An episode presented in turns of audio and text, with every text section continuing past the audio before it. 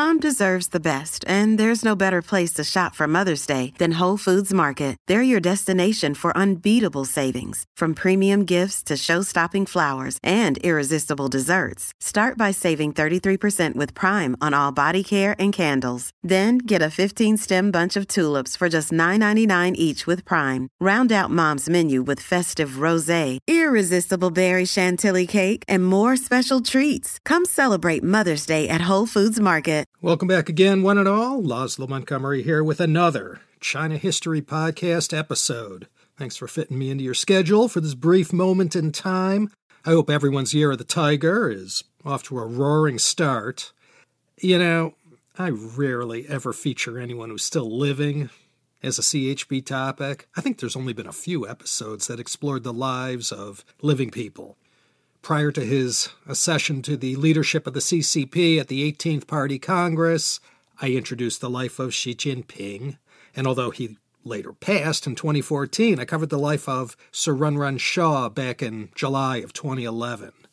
And one of the earliest episodes I ever published, back when I started the CHP, covered the life of Sir Li Ka-shing, Li Jiaqing, still looking good at 93 years old.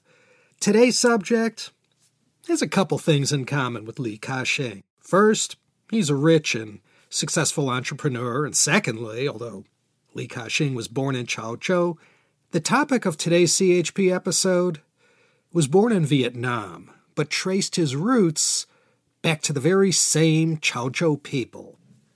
There's roughly 25 to 30 million people worldwide who are part of this Teochew linguistic group. In our day, we remember many marquee Teochew tycoons such as Li Ka-shing, uh, Lim Por-yen, uh, Vincent Lo, Chin Sophonpanich, Dhanin Chearavanont, and Liao Jia-heng. Those tycoons are the ones most of us have heard of because of the scale of the commercial empires that they've built. But overwhelmingly, the lion's share of successful Teochew entrepreneurs and business persons were mostly small time people. And in the communities where they lived, they were the ones who often owned businesses and made modest but eh, respectable fortunes. Many of these Teochews were pillars of their community and shared their success with those they lived amongst as philanthropists, builders of schools and temples, sponsors of local sports teams, and donors to other public structures. They might not have counted themselves among the mega rich like those I just named, but in the small cities and towns where they resided, many of them were the richest ones. And that's how the Teochew people earned that reputation as renowned business persons and generous philanthropists. Today, I wanted to discuss someone who isn't as well known as the company he founded nor the product he manufactures, a product that many of you CHP listeners might already use.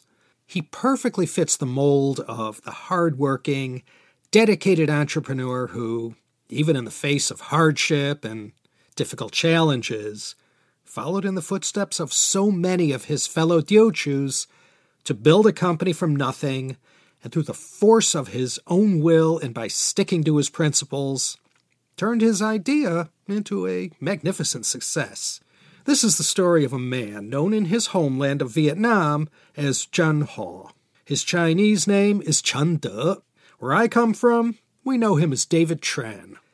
His ancestors were among those 4th and 5th century migrants from China's central plain who fled south rather than face death at the hands of the Wuhu, the five northern barbarian tribes of Xiongnu, Xianbei, Di, Qiang, and Jie.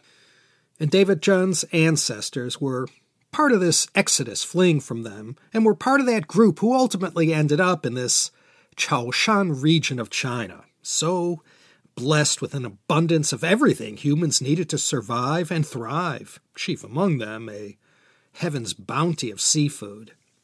And because this Chaoshan region of China was right on the southern coast, these people were among those Chinese who made up the largest part of the diaspora who migrated to all ports of Southeast Asia and beyond, out into the world, and created new lives for themselves and their families, bringing that hard-working Teochew entrepreneurial spirit with them and that passion to succeed and to achieve at whatever they did, no matter in business or science, medicine, or engineering, or whatever. If you remember from that six part series on the history of China Vietnam relations, during the fourth of four periods of Chinese domination in Vietnam, this one during the Ming Dynasty from 1407 to 1427, starting with Emperor Yongle. A lot of Chinese migrated down to Vietnam. During the 1700s and 1800s, too, more Chinese found Vietnam a perfect destination, far from the rebellions and unrest in their homeland. And then during the agonizing final decades of the Qing dynasty, again, many Chinese chose to leave their homes, and to Vietnam, many of them went. And these people in Vietnam were called the Hua, from the Chinese word Hua. In the 1920s and 30s, even more Chinese migrated down to Vietnam.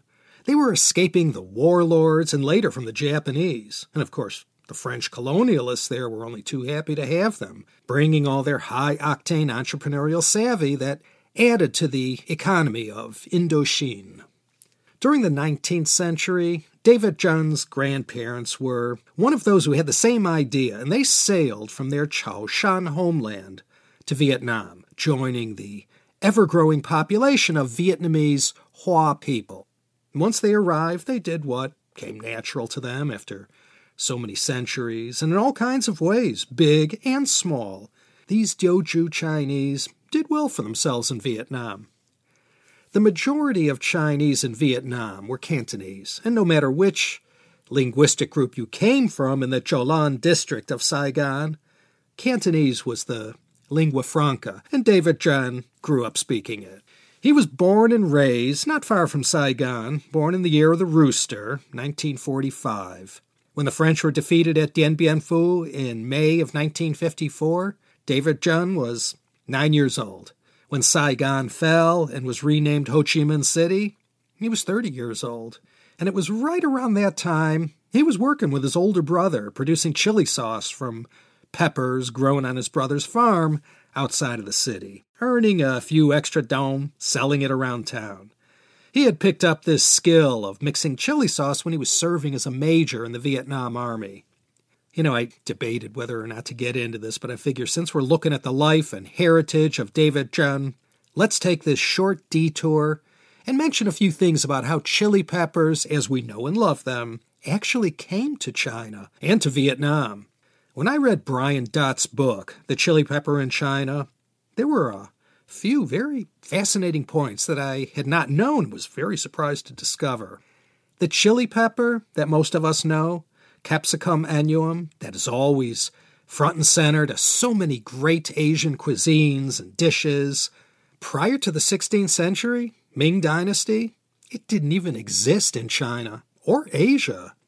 Now, the Sichuan pepper, or huajiao, the mala pepper, that's indigenous to Sichuan. And there's also black pepper or hujiao, but I'm talking about red and green chili peppers, la jiao. Those are not indigenous to Asia. Just like how tea trees grew naturally in the world between Sichuan, Yunnan, and all the way west to the Brahmaputra Valley, for chili peppers, their original garden on this earth was in Central America and the northern parts of South America and it was as a result of the voyages beginning with Christopher Columbus in the 1490s that Europeans discovered the chili pepper and all these other New World foods.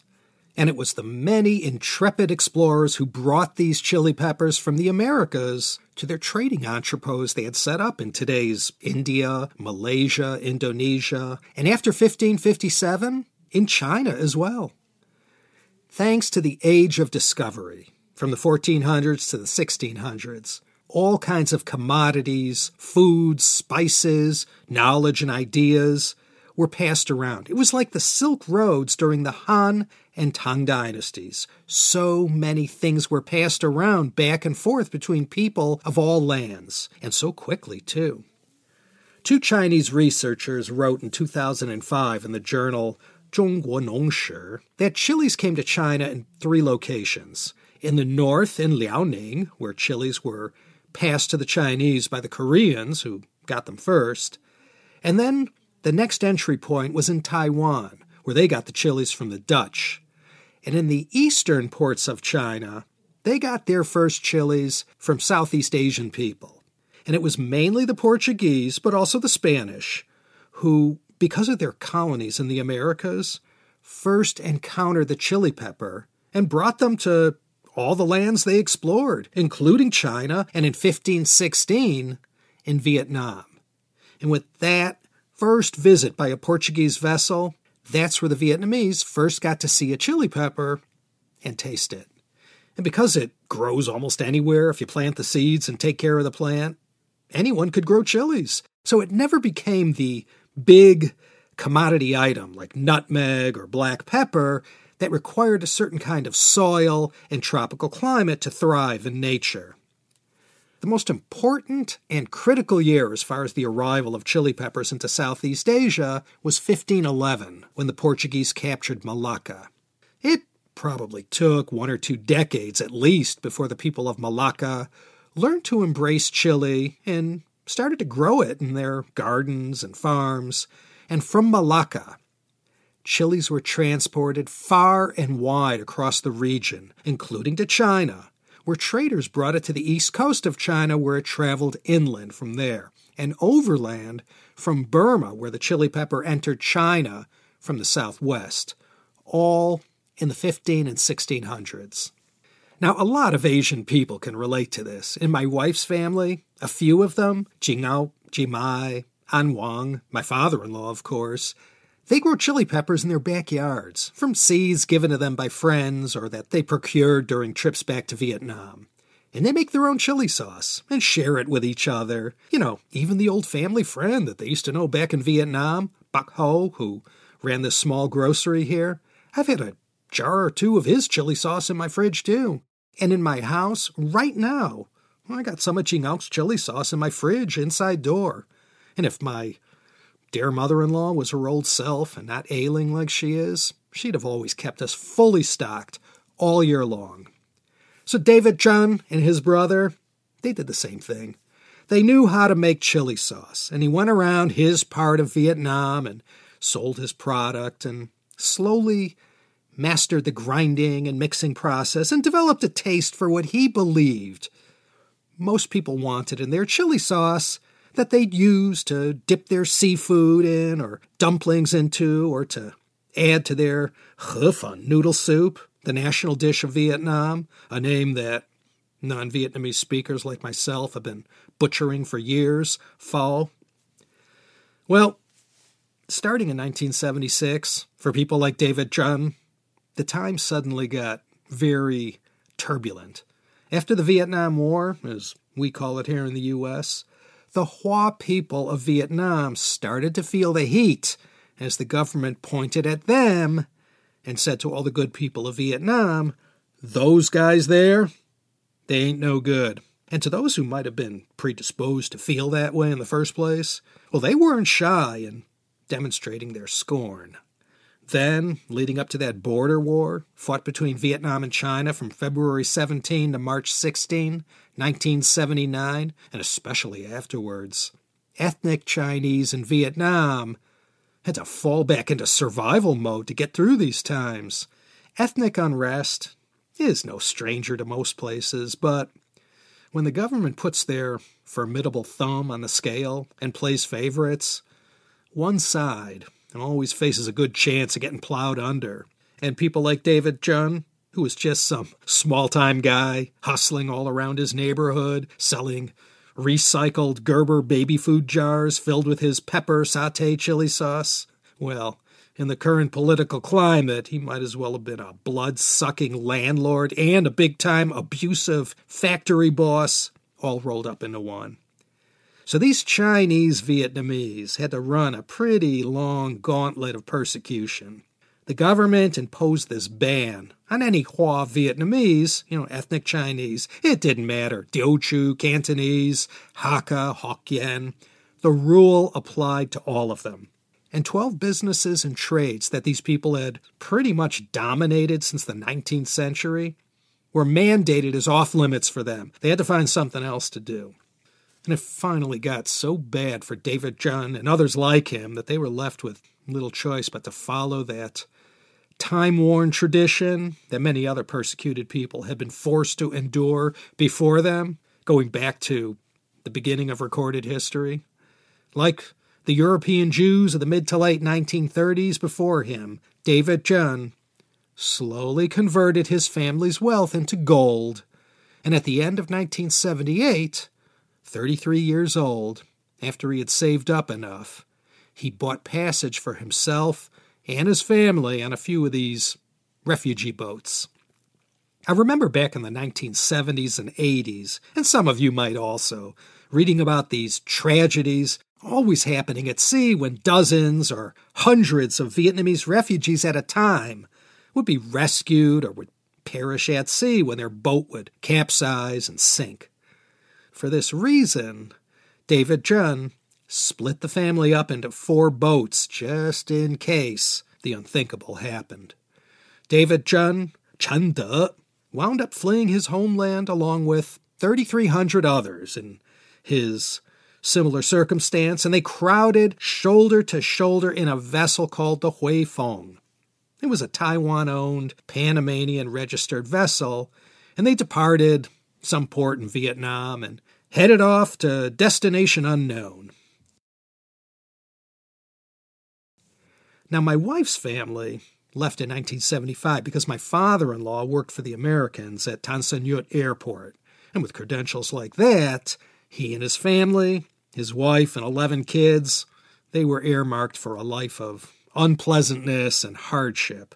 So the USA flung open its arms to them and so many others in their similar situation. And this initial migration in 1975 brought this first big wave of Vietnamese to our shores. But David Jun, he was leaving for a different reason. He and others like him weren't tainted with any past association with the Americans. For them, it was a Chinese thing. After the war was over, he and his kind, the Chinese Vietnamese, the Hua people, they weren't made to feel very welcome in this land that most of them had been living in for countless generations. So, for many of these people who sailed out into the South China Sea, and in David Jun's case, the first stop was usually Hong Kong. And once they arrived, they got all sorted out at any one of the refugee centers there before they'd be resettled elsewhere. There were also a great amount of other refugees who fled Vietnam for economic reasons and who weren't ethnic Chinese. The Vietnamese refugee crisis back then involved cases like David Jun and others as well who were just trying to escape poverty. When we lived in Hong Kong during the 1990s, my wife worked for Save the Children and often went to these facilities, you know, for interpreting and assisting in the handling and administration of the refugees. She used to go to Green Island, Hei Ling Chau, Pillar Point, Whitehead, Sek Gong, Tai A ah Chau, all these camps. Over 60,000 of these Vietnamese refugees passed through these places. But David Jun and his family, though they left on separate boats, were all reunited in the camps in Hong Kong, and they managed to get out reasonably fast and were able to make their way to Boston. Not long after, David Jun made a decision to follow the route of many an ethnic Chinese immigrant before him who chose the path of food to earn their pain quotidien. So he contacted his brother in LA and asked him if he knew whether or not they grew chili peppers out there.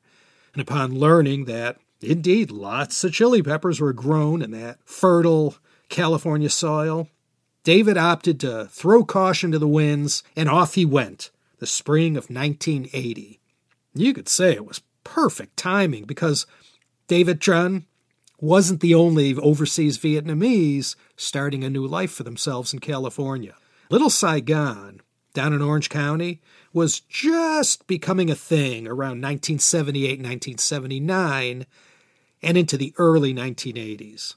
So that side of David Jun that over the centuries sort of became second nature to the Teochew people, it inspired him to start up a new venture and he went right back into the chili sauce business. The raw materials were all readily available chili peppers, vinegar, garlic, salt, sugar.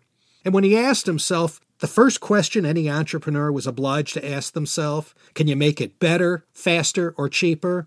He felt confident he could make a better product than what the rapidly growing market already had. And he founded his own company, Huifeng Foods, named for the crowded vessel he boarded when he escaped from Vietnam. No bank was willing to back him at first, so he had to take everything he had and sink it into the business. At first, he branded it as Thai style satay sauce. He bought a 50 gallon electronic mixer and blue minivan, and the Jun family members all got in on the business venture. And David Jun, he pushed his product in downtown LA at Grand Central Market and went door to door to all the Asian grocers and restaurants in LA and Orange County the establishments up and down Bolsa Avenue in Westminster, where Little Saigon was centered, were instant customers. And right from the get go, he began pulling in a profit, modest though it was at first.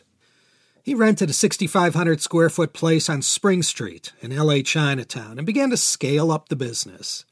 And David John had all these old fashioned business principles that he lived by. Chief among these, of course, was a certain work ethic and the quality and consistency of his product and pouring his heart and soul into his business, not for the money. That all followed naturally because he was never looking to build a chili sauce empire. Vietnamese immigrants were pouring into places like Southern California and up in San Jose throughout the 80s and into the 90s, so he had quite a burgeoning market to sell to. And his chili sauce even though he was selling it to a lot of people who made their own, there was something about David John's product that Asian people seemed to enthusiastically embrace. He called his brand Sriracha. That's a Thai name, and back in the early 80s when David Chun was starting out, the number of Thai restaurants in California was really starting to take off. Even though he spelled it S R I R A C H A, the more accurate pronunciation comes from the town it was named after on the coast of southern Thailand in between Bangkok and Pattaya. It's more correct to call it Sriracha, but the locals who live there, they don't say the R, and it comes out sounding more like Siacha. Yeah, it was a local woman from that town named Thanom Chakkapak who first came up with this Sriracha sauce and named it after this place she came from. Hers is the original sriracha sauce. Today it's known as Sriraja Panich, still made in Thailand. It's one of the hottest selling brands in the whole country. And David Chun's product, the one that's maybe in your fridge or cabinet, that you see in so many Asian restaurants, and for sure in any Vietnamese restaurant or home, is the one in the clear cylindrical plastic bottle with white printing and a twisting green cap. That one. Sriracha chili sauce made by Huifeng Foods. That's the chili sauce that David Chun invented and perfected. And I'll tell you, he sure fooled me. Back in 1983, when I could often be found at my future wife's family compound in Hawthorne, just north of LAX, that bottle, with its overall design, Chinese, Thai, and Vietnamese writing on the outside label, to me it looked like it was imported from Vietnam or somewhere in Asia. But one day I noticed, and this must have been after 1987, that this chili sauce that my wife's family always used, and that my mother in law would squirt on the noodles she made for me and on all kinds of other traditional Vietnamese delicacies, was made in Rosemead, a 20 minute drive east of downtown LA. You see, David Chun's Chinatown operation became too small, and to meet the growing demand for his product, Huifeng Foods moved their production facility to this 68,000 square foot building and warehouse that used to be where the great toy company Wham-O kept their inventory of hula hoops, slip and slides, and frisbees.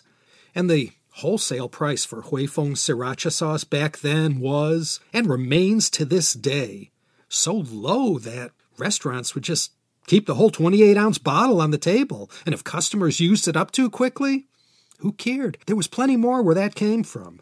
For more than 35 years, the wholesale price hasn't gone up.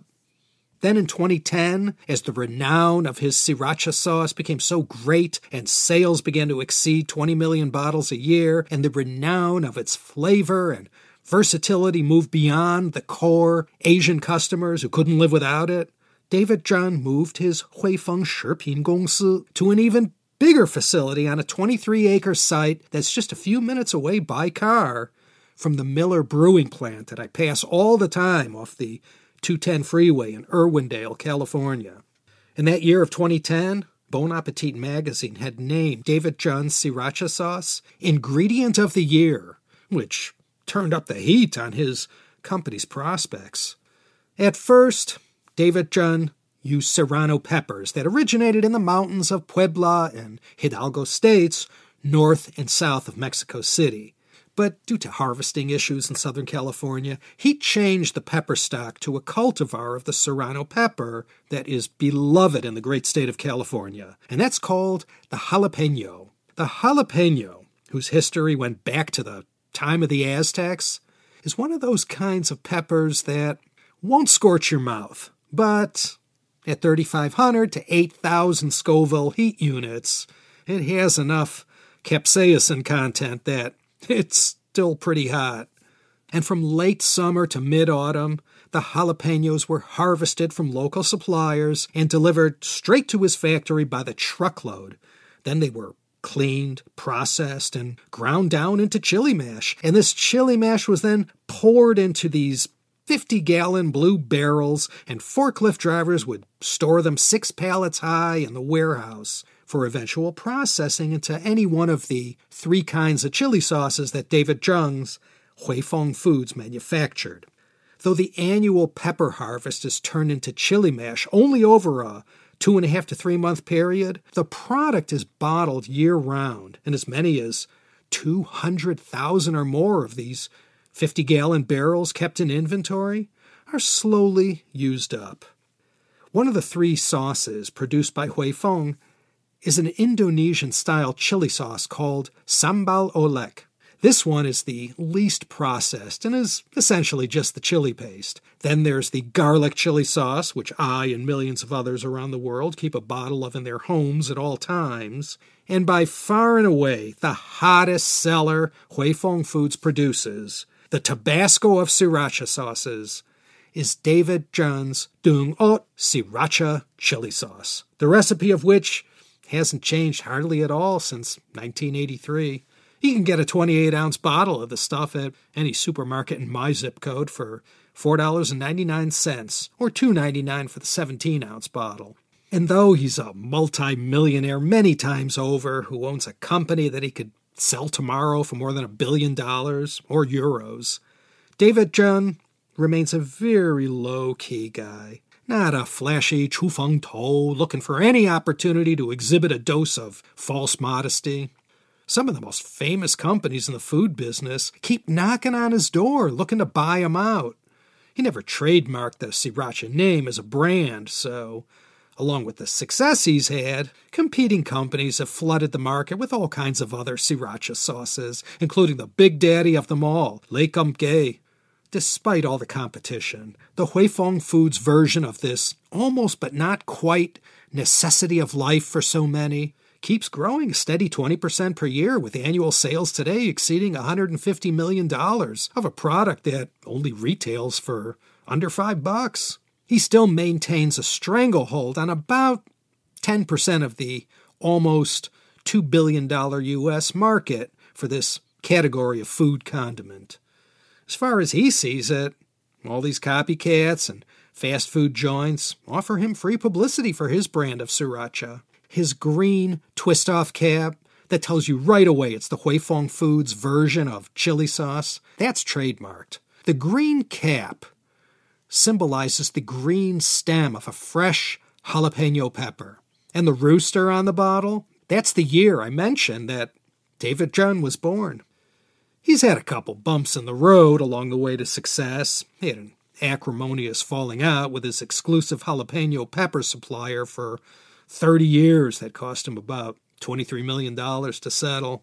And after he moved into his new location in Irwindale, when he was grinding those chilies, some of the local residents there started to feel the burn seeping into their homes and wafting around their property. In October 2013, some of them organized and went to the city government to try and shut down his plant as a public nuisance. So overwhelming was the pungency of what was emanating from his 650,000 square foot plant during the chili grinding process. Up until that point, David Tran had always operated as far below the radar as he could. But when it came time to reconcile with the forces lined up against him, he put in the necessary ventilation equipment to capture most of the offending vapors. And in 2014, he opened up the factory to the public and gave tours of the place, and many of the local people who placed a great deal of their culinary faith in his product. He posed for pictures with them, and by popular demand, had to open up a gift shop. It was a triumph of public relations, and he even got Governor Jerry Brown to speak up in his defense.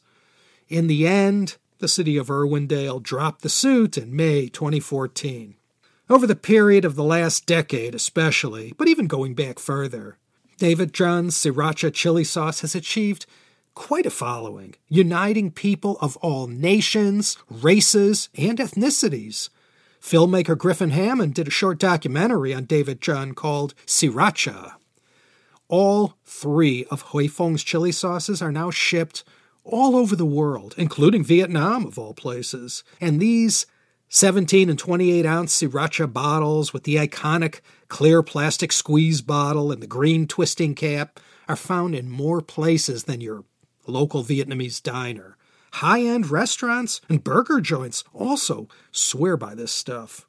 And to this day, David Tran still uses the same distributors that stuck with him since his humble beginnings. He has no sales team and doesn't even advertise. People just know of this stuff and have become hooked. The most die-hard of fans have produced their own fan made commercials advertising their love for what David Tran made. Go on YouTube, there's a whole bunch of them. And David Tran's story, like I said, eh, he was no Li Ka-shing by a long shot. All David Tran humbly ever set out to do was to make a rich man's sauce at a poor man's price, using a mixture of jalapeno chilies, garlic, salt, vinegar, and sugar.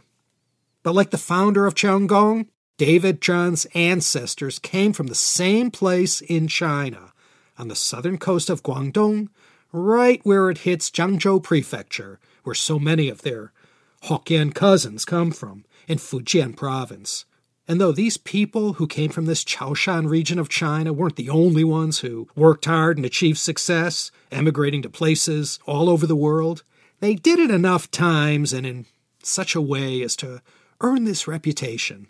I suppose you could say this as well when talking about the Hokjiu, Hokkien, Hakkas, and Cantonese.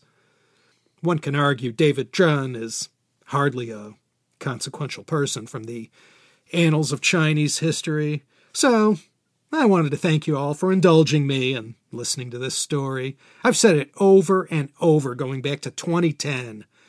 Chinese history is more than the stories of what happened in China. The Chinese people who left their homeland and went out into the world, they were part of this history too, and the heritage.